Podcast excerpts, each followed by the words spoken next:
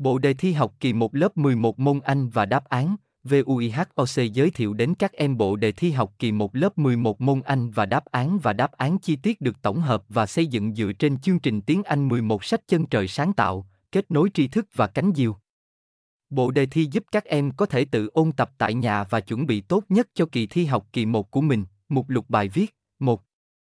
Đề thi học kỳ 1 lớp 11 môn Anh, đề số 1, 1.1 đề thi, 1.2 đáp án, 2. Đề thi học kỳ 1 lớp 11 môn Anh, đề số 2, 2.1 đề thi, 2.2 đáp án, 3. Đề thi học kỳ 1 lớp 11 môn Anh, đề số 3.